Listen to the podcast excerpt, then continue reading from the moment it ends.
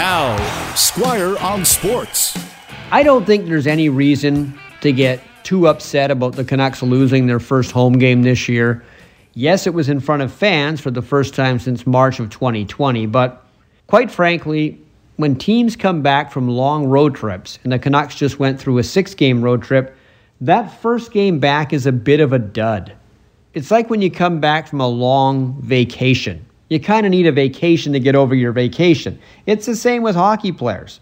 The first game back, they're tired. They have to deal with home life, getting things back in order, so maybe their minds aren't fully on the game. Whatever the case, they should be better. You would expect them to be better tomorrow when they host the Philadelphia Flyers. And the other thing is, Minnesota is a good team this year. And it must be Minnesota week in Vancouver because tonight the Whitecaps host Minnesota United.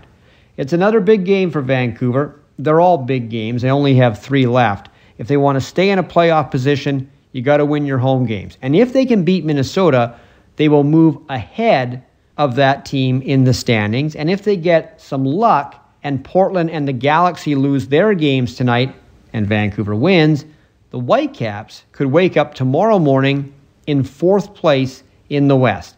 One thing about the Whitecaps we found out yesterday. On July 7th, they lost 4 0 to Real Salt Lake. They had a team meeting, players only, airing of grievances. It was like Festivus. Ever since then, Vancouver has had the second best record in MLS. Sometimes meetings do produce results. Squire on Sports on 980 CKNW.